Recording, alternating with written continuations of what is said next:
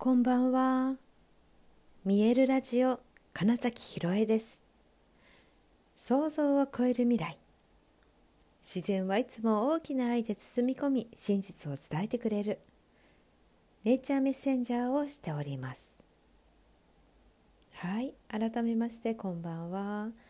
2023年12月13日、見えるラジオ始まりました。今日はですね新月、えー、伊手座の新月ということで今年最後の新月でしたが何かスタートしましたか？私は、えー、今日ゴングセッションをね開催しました。やっぱりゴングをねやっていくぞ。そうゴングをね通した表現というか、うん、波動の放出みたいなことって本当にねあの演劇とか俳優として立っている時と近いなと思うんです。で俳優の場合は役としてその世界を生きるんですけれどもゴングのパフォーマンスゴングアーティストとして立っている時はその場所とか宇宙とかと、うん、その中で生きているんだっていうで私の人間の金崎ひろえというものは一回消えるんですよね。そう俳優の時も金崎ひろえというものは消えるんですよね。なんかその役をやっている時、まああのー、そうだな即興のお芝居の場合は、うん、半分くらい自分が残ってるっていうようなこともありますがでも基本的にはうん、そうやってその舞台に立っている何か人前でパフォーマンスするっていう私にとって、えー、その2つ演劇俳優というものとゴングっていうものはとても自分が、うん、ある意味いなくなるものなんですよね。そうで一応肉体はそこにあるけどっていうところが面白くて。であの、まあ、今日それをね、えー、やっぱりもっとやっていくぞって思った時にこの新月っていうのを始まりそう2024年来年のエネルギーの始まりっていう意味でも今日は絶対やるって決めててなんかねそれをちゃんとやれたっていうのとあとライブ配信でね YouTube と Instagram でのかあのなんだフォローしてくださっている方初めて見る方、まあ、共にねゴングの振動新月のエネルギーを届けられたらなっていうのもあって、まあ、それもねできたのもすごく良かったしあの、まあ、スカイハイさんをね使わせていただいてるんですけれども女のまみさんとお話しすることもできてえー、っとあのサウンドヒーリングそうサウンドバスをやっていくっていうそのえー、お話もちょっとねできて楽しい時間というかあちゃんと始まったなっていう感覚がありました。でプラスえー、っとねなんか世界をというか自分の中のいわゆる潜在意識の書き換えということも、えー、と情報空間アーティストっていうのかな、うん、あの現代気候って呼ぶような方とか魔法っていう呼び方をするような人もいるんですけど、うん、そのセッションを、えー、モニターで受けさせていただいたっていうこともあり、え、なんかねあそうだ本当に自分の発しているものが現実を作ってるんだっていうことがあなんだろうないい意味であの本当に鏡目の前の人とか何かは自分の鏡でしかないみたいな体験が今日は起こってあちゃんと新月っぽいな ぽいなってなんだろうね、うん、始まりっていう感じ。で今日実は身の日だったのかな？っていうのもあった時にうんそうその豊かさとかアバンダンスっていうところのねそう豊かさのエネルギーというところとも結構しっかりと手をつなげたなってなんか感じたのがすごくよくって、うん、あのー、楽しみだなっていうのとあとね今日来てたメッセージっていうのはやっぱり、えー、その DNA とかご先祖様から脈々と受け継いでいるそれでいうとそのご先祖様のあの遡り加えて、えーと、ネイティブアメリカの考え方だと7代ってって言いますけどさらにねもっと前が当然いるわけで。って言ったらやっぱり元は同じ人にたどり着くわけじゃないですか。当たり前なんだけど。世界中の人がですよ。っていうとこ始まりがあるわけでって思ったらなんかそれってすごい奇跡だなってやっぱり思いましたしうんとなんか「世界は何人の村」みたいなね本が一時期もう何十年か前に流行りましたけど、うん、そのことに関して結構やっぱりそうだよなとか私がそのゴングを最初に体験した時の、うん、ワンネスの感覚みんなつながって一つなんだ、うん、人々だけじゃなくって植物も動物も地球そのものも宇宙でも一緒なんだ。自分は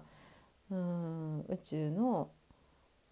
一部でもあり全部でもあるんだとかっていうね。いうのがなんか DNA という、まあ、そのね、えー、最近のね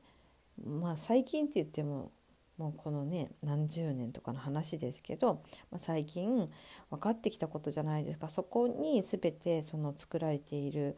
うん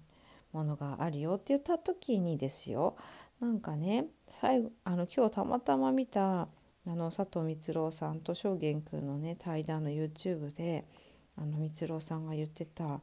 その遺伝子 DNA の構造の話と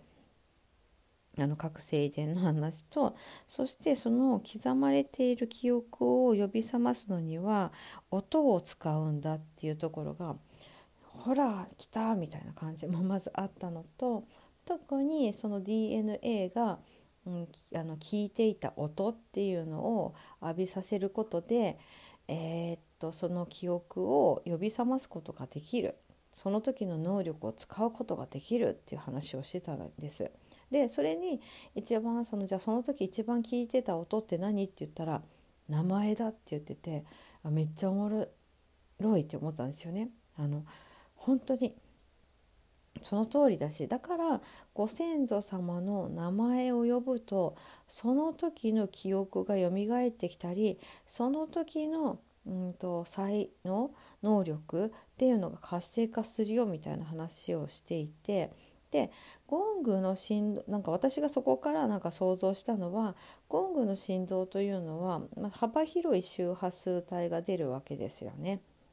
で特にその耳で捉えられない非課長域の音っていうものが発せられた時につまりそういった DNA に働きかけることができているからこそ何かしら、えーと、過去過去性とかなんかうん本当忘れてたような記憶をよ、うん、取り戻す人がいたりとかうんと何て言うのかな。本当にその新しい才能能力を発揮するみたいなことが起こったりっていうのってなんかその話とめっちゃ通じるしだから私はなんかゴングを聞いた時にえ自分の中の深いところにあったそのあこ全然こんなもんじゃなかった何でもできる存在だったんだっていう、えー、その湧き上がるエネルギーを思い出したっていうのもあそういう意味だったのかみたいに思ったわけですよ。で今日その新しく始まったやなんだろうここれなんかこれなんだよなっていうところの、うん、一つ答えが見つかったとも思ったしだからこそ私はやっぱりゴングをやる時に、えー、覚醒するとかっていうのが一番ピンとくるんだなと思いました。あのゴングの、えー、っと振動を浴びて周波数を浴びてヒーリングって感じる人もデトックス浄化って感じる人もいるしその内観する思考をストップして内観するっていう感覚の人もいるしそしてエネルギーアップとかクリエイティブな能力が高まるっていうふうに思う人もいるっていう中で私は完全に、うん、その覚醒変化変容していくっていう感覚が一番大きい。だから、まあ、ある意味トランスフォーメーションできる楽器だなとも思っていて。そう思いがけないうんと、ね、この3次元的な変化というよりも多分ね、え一気に空間とか時空を超えるうん今この瞬間に本当に宇宙とつながっているんだっていう感覚を得られるしね。なんかそこの面白さがやっぱり私が、えーと、届けたいし自分自身が一番そこには確信を持っている。でなんかその、うん、それが何でかっていうことが今日たまたま見たその YouTube のね 蜜ろさんのおかげでね、うん、分かってああまた久しぶりに蜜ろさんに会いたいなとかもちょっと思いました。そう沖縄のねキャンプに4年前と3年前違う。3年前と2年前か。ちょうどコロナの頃だからね。そうだね、うん、に行った時にねそう蜜ろさんの持ってらっしゃる畑の一部を借りてキャンプするってちょっと贅沢なことをさせていただいていて、ね、毎日蜜堂さんとお話できたのでね。なんかなんかその記憶も蘇ってきてちょっとまた話しに行きたいななんてことを思いました。はいということでね今日の新月はなんか大きな、うん、始まりの一歩だと感じています。はいということで本日もご視聴くださりありがとうございました。2023年12月13日見えるラジオ金崎ひろえでした。おやすみなさい。